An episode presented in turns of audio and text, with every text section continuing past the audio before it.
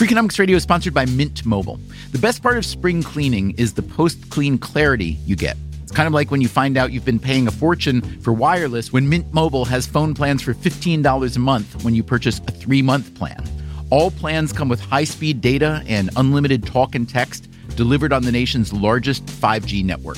To get this new customer offer and your new 3-month unlimited wireless plan for just $15 a month, go to mintmobile.com/freak. That's mintmobile.com/freak. Cut your wireless bill to $15 a month at mintmobile.com/freak. Upfront payment of $45 required, equivalent to $15 a month. New customers on their first 3-month plan only. Speeds are slower, above 40 gigabytes on an unlimited plan. Additional taxes, fees, and restrictions apply. See Mint Mobile for details. Freakonomics Radio is sponsored by Cars.com. Have you heard about the Your Garage feature on Cars.com? Here's how it works. You add your car to your garage to track its market value and cash in when the time is right to sell. Track both your car's historical and projected value. When it's time to sell, easily secure an instant offer from a local dealership or sell it yourself on Cars.com. Start tracking your car's value with Your Garage on Cars.com. From APM, American Public Media, and WNYC, this is Freakonomics Radio on Marketplace. Here's the host of Marketplace, Kai Ryssdal. Time now for a little bit of Freakonomics Radio, that moment in the broadcast every couple of weeks where we talk to Stephen Dubner, the co-author of the books and the blog of the same name. It is, altogether now, The Hidden Side of Everything. Dubner, how are you, man? I'm doing great, Kai. How about you? I'm good. Hey, let me ask you this. If I were to ask you to name, let's say, the most influential institution in society, what would you say? I'm curious. Marketplace and American Public Media, dude. Excellent guesses. Let me suggest a different one. All right, good. The family. Yes. The family. Okay. Now, we all know that our families shape each of us. We also know that family differs a lot from culture to culture. So, a couple of economists decided to analyze how our family ties affect economic outcomes around the world. Here's Paola Giuliano at the UCLA Anderson School of Management. People who rely on the family tend to trust mostly the family and less the outside world. Therefore, they tend to be more inward-looking and they develop a lower level of social capital or political participation. All right, so let me decipher here for a minute. So, people with strong family ties being more inward-looking, that I get, but what is that, the whole lower level of social capital or political participation thing, what does that mean?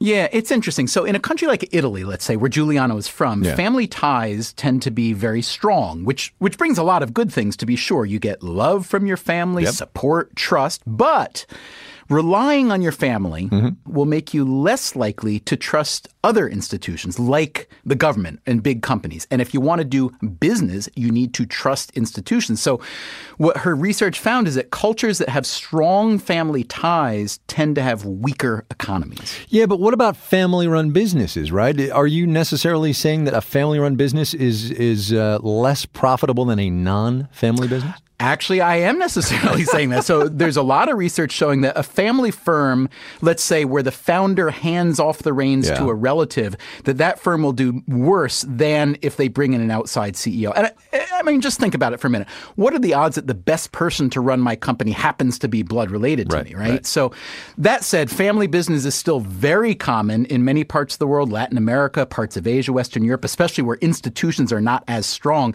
The U.S. actually has a pretty low incidence of family firms and seemingly getting fewer all the time. You've heard of Anheuser-Busch, I assume, yeah? Yes, they make what they like to call beer, Budweiser, and some other stuff, yeah. But, you know, this company was an amazing American success story for 5 generations of Bushes until the last one, August Busch IV, who was CEO when the company got bought out by InBev. Now, a former company executive named Bill Finney told us just how strong family ties were for the Bushes, and this included a rather peculiar custom that August IV participated in. I don't think August would have become the CEO of the company, but the fact that from day one, from the hour that August was born and his father puts 5 drops of Budweiser in his mouth when he's 1 hour old, He was indoctrinated into the core values and the culture of Anheuser-Busch. All right, so that's a little weird, dude. I'm just saying. I think that is a sensible response to that cut. Yeah, I mean, here's the really interesting takeaway for me from this research about how family ties affect broader economic outcomes.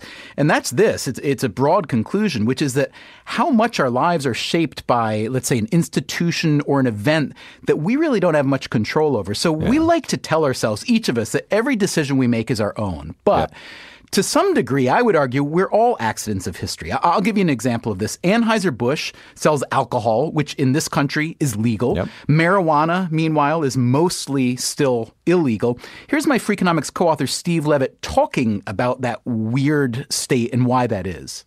If you think about why is it that alcohol and cigarettes are legal and marijuana is not, I think that is mostly accident. If people had been smoking marijuana regularly for the last 300 years and alcohol had just kind of come along and been on the fringes, there's no way we'd say, alcohol should be freely consumed by everyone all the time. So it's kind of a historical accident that you live with. You could just see that world after 300 years of marijuana consumption, right? Whoa. And August Busch would have had to be toking a joint when he was born instead, then I guess. Accidents of history. Stephen Dubner, Freakonomics.com is the website. We'll see you in a couple of weeks, man. Thanks for having me. All right, bye-bye.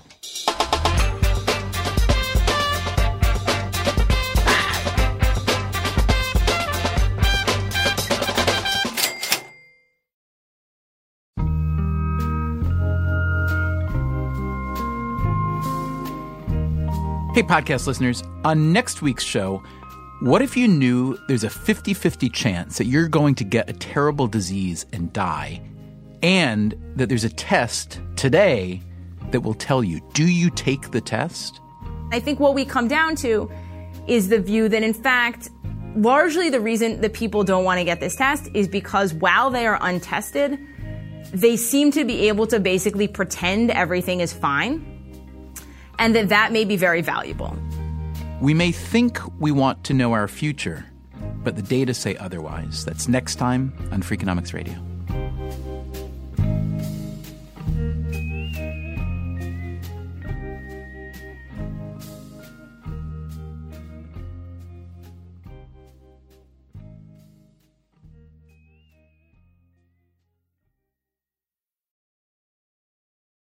Life is a highway. And on it, there will be many chicken sandwiches. But there's only one McCrispy. So go ahead and hit the turn signal if you know about this juicy gem of a detour. 1, 2, 3, 4. Those are numbers. But you already knew that. If you want to know what number you're going to pay each month for your car, use Kelley Blue Book My Wallet on AutoTrader. They're really good at numbers. AutoTrader. Freakonomics Radio is sponsored by Capital One Bank. With no fees or minimums, banking with Capital One is the easiest decision in the history of decisions, even easier than deciding to listen to another episode of your favorite podcast. And with no overdraft fees, is it even a decision? That's banking reimagined. What's in your wallet? Terms apply. See CapitalOne.com/bank. Capital One N.A. member FDIC.